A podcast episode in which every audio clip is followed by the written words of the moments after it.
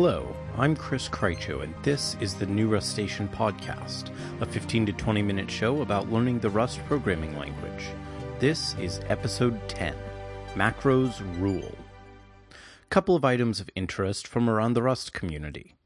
First, Julia Evans has a great set of slides titled Why I Heart Rust, which was first a ton of fun, and second has a really delightful art style to it. She also has a series of blog posts about writing a small operating system in Rust on her website. And those posts were back in 2014, well before the language stabilized, so there are a bunch of things which have changed since then, but they're still quite interesting. On a related note, Rust community coordinator Steve Klabnik has started a project called IntermezOS, which is a small teaching operating system built in Rust.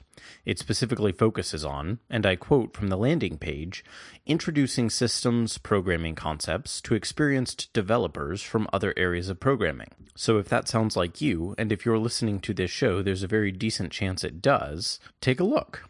For my part, I'm hoping to play with IntermezOS here and there over the next few months just because I'd like to learn some of those pieces myself. Now, for talking about something totally different than operating systems macros. So far, we have focused entirely on what I would call the more quote unquote normal features of Rust. Even though there have been some substantial differences between Rust and other languages you might know because of its type system, most of the things we've done are still pretty familiar. Today's topic takes us into a bit stranger territory, though. Today, we're talking about macros, which are the rustic way to transform your code apart from the usual suspects, that is, functions. And I said transforming your code because macros actually work on the abstract syntax tree that makes up the result of the Rust compiler's first pass on the source that you hand it. When you use a macro, you actually transform one syntax tree into a different syntax tree. Rust has two kinds of macros today. The transformations we'll be dealing with today, which we might call substitution style macros, and compiler plugins, which are often called procedural macros. There are also plans for fairly dramatic improvements to both kinds of macro system in the future, which I'll come back to and talk about a little bit at the end of the show. There are two reasons I'm focusing on these substitution macros today. One, they're way easier to deal with, and I actually understand them decently well as a result. At least well enough to use them a little here and there, and to explain them decently, and even to write a few of my own for my own play code. I can't say the same for compiler plugins, which let you run arbitrary Rust code in the compilation phase. That's still a bit beyond me. Two, they're stable. Compiler plugins presently only work in nightly Rust. The language development team is interested in making their functionality available to everyone. Eventually, not necessarily in the short term, because they're still thinking about the best way to make that functionality available, and until they have a solution everyone is comfortable with, they're not going to stabilize it, precisely because of the guarantees Rust makes about stability, semantic versioning, and all that. So for now, we'll just stick with the simpler substitution style macros, which are stable and are a bit easier for regular Rust developers to pick up and understand. Properly speaking, we call these substitution macros macros by example, after the paper which formulated them back in the 1980s. I'll link the paper in the show notes. Fair warning, it's heavy on parentheses because it came out of Lisp, and heavy on math because it came out of computer science. Still, it looks like interesting reading. In any case, the macro's own body defines how the substitution behaves for this kind of macro. Rust's macros are not running arbitrary changes on the syntax tree. That's limited to the compiler plugin approach. Instead, they're a fairly sophisticated way of doing just syntax substitutions. If you're familiar with preprocessor macros in C and C++, you can think of these macros by example as being kind of like those, only much more powerful and way safer. In C and C++, preprocessor macros are exactly what they sound like, pre-processing. They transform the text in the source code before any compilation occurs. And that's all they do in terms of transformations. They substitute one bit of text for another, in Rust, macros by example are instead an early part of the compilation process proper, and they don't operate on text. They operate, again, on the abstract syntax tree that the compiler has generated. You might also think of text transformations you can accomplish with a sophisticated regular expression engine.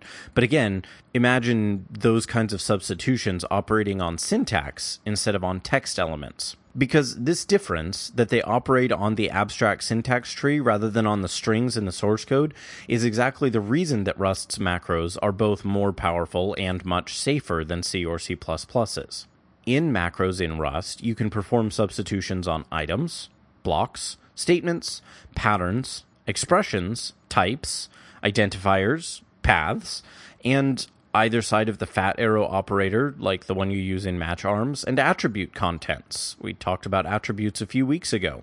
And of course, you can mix and match those as you like. The result is that you're transforming an abstract representation of the syntax, and as such, you're not getting hung up on the same kinds of bugs you might in C or C++. You can certainly write bugs in these macros, and because of where macro processing happens in the compilation process, they can be non-trivial to chase down. But you can't, for example, clobber local variable names. One of the most common mistakes people make when writing macros in C or C++ is to forget that it is just simple text substitution if you use x in your macro in C, and there's a local variable x someplace where you use that macro, those two things are the same variable when all is said and done, regardless of what you intended. There are lots of ways people get around that careful naming, wrapping things in blocks, and so on. But at the end of the day, they all derive from the fact that you can only transform the text of the source code there. Since that's not what we are doing in Rust, and because the macros are implemented with the notion of syntax context, we get a wonderful property called hygiene. What we mean by this is if you define what seems like it should be an ordinary local variable in a Rust macro, it is a normal local variable. It doesn't clobber the names in use wherever the macro is applied. Thus, you can safely use normal names without worrying that you're accidentally shadowing and potentially blowing away the values in some existing variable. The combination of syntactic substitution, replacing an expression with a different expression rather than just some text with text, for example, lets us write powerful, safe macros which can make for much more readable code. So let's make this concrete by looking at some examples of macros in the Rust library, and then we'll look at what's involved in building your own macros. Using macros is basically like using functions, with two significant differences. One, all macros, when used, have an exclamation point after their name. For example, the most common macro you'll run into is probably the try macro, which is spelled T R Y exclamation point. And of course, if you've looked at almost any of the example code I supply with the different episodes, or for that matter, at any other Rust tutorials or documentation online, you've probably seen a bunch of other common items. I've used the print line macro heavily, and once we got into the test code, I started using the assert and assert equal macros, both of which themselves make use of the panic macro under the covers. So I'll offer some brief comments on each of these, as they're among the macros you'll see most often in Rust. The try macro is used for dealing with result types conveniently. Imagine a function where you want to do a bunch of file operations, each of which can fail, and each of which accordingly returns a result. Every time you want to return a result from your own function if there is an error, or continue if the operation succeeded. You don't want to try to write to a file if you didn't get back a file pointer, for example. Instead of writing match expressions for every result that you get back in this function, you can just wrap each of those with try, which does exactly that, but makes your own code way easier to read. Note, you can't use the regular try macro in main because main doesn't return a result. But one of the examples in the show notes this week is a version of try which works in main. It just returns after printing the error instead of returning the error. The print print line, write, write line, and format macros are convenient wrappers around string formatting and printing or writing to buffers. Format is used by all the others to supply string formatting like you'd see in C's, printf, or Python's str.format. The print and write macros provide convenient ways to call the standard I.O. module's functions for printing and writing to buffers with format operations applied to a string supplied to them first. The assert and assert equality macros are used usually for testing. They let you test general Boolean expressions in the first case and equality of values in the second case. If the assertion fails, it uses the panic macro internally. Why? Well, because the panic macro is for unrecoverable, unexpected errors. You can think of it kind of like an exception you can't catch in another language.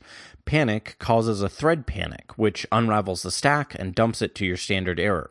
You shouldn't see these very often, and you shouldn't use them very often, but they are appropriate from time to time when you hit an unrecoverable situation in your code. What about writing macros? You create a new macro with, wait for it, a macro. The macro by example, macro creation macro, is called macro rules. I'm not sure I said macro enough times in that last sentence. You write macro rules like any other macro. Macro underscore rules exclamation point. Macro rules is used as a standalone item, rather than in the midst of a function or expression like those I discussed immediately above.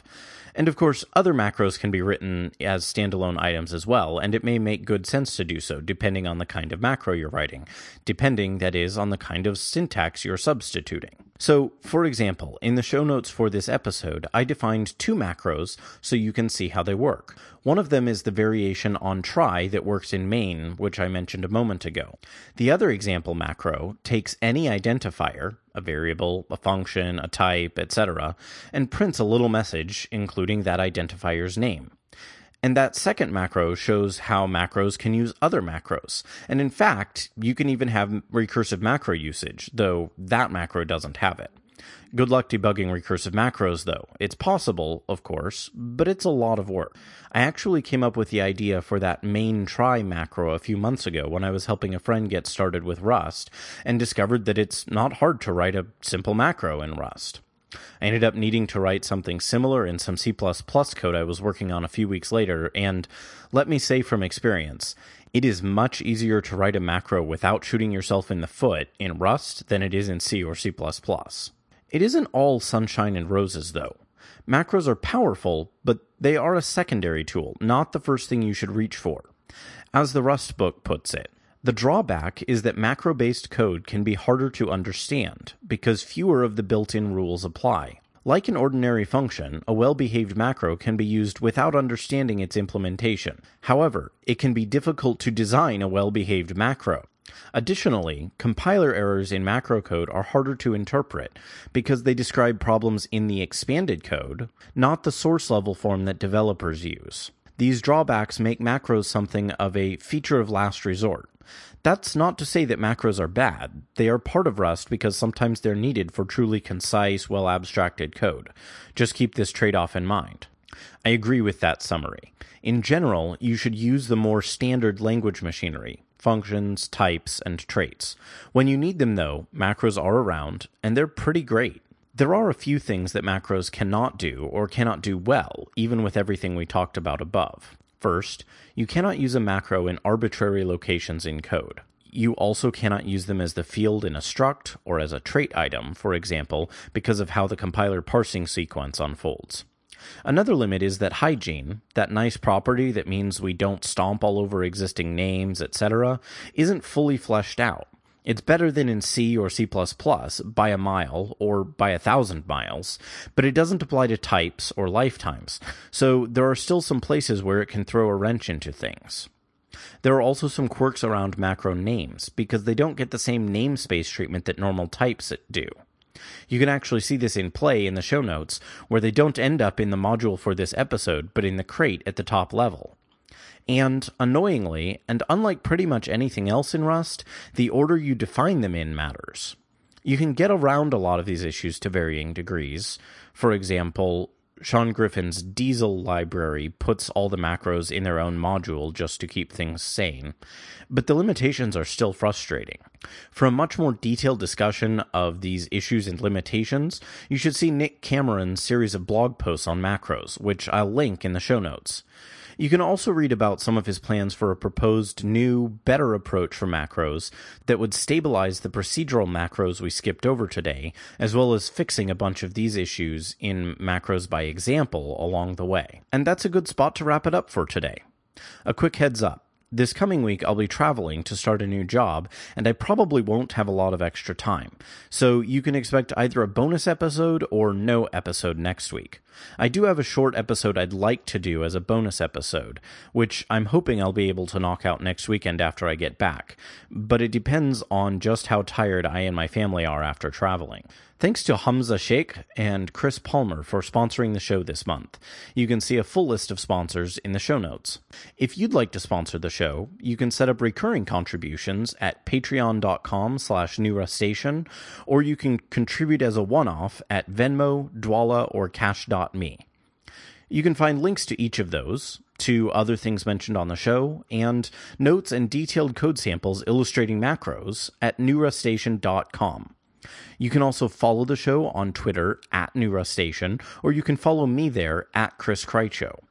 You can help others find the show by rating and reviewing it on iTunes, recommending it in another podcast directory, tweeting about it, or just telling a friend. Thanks to everyone who's added corrections and fixed typos in the show notes lately. I still think pull requests are great. I also love hearing from you definitely say hi on social media. Add your thoughts in the thread for the episode on the Rust user forum at users.rust-lang.org or shoot me an email at hello at newrustacean.com. Until next time, happy coding.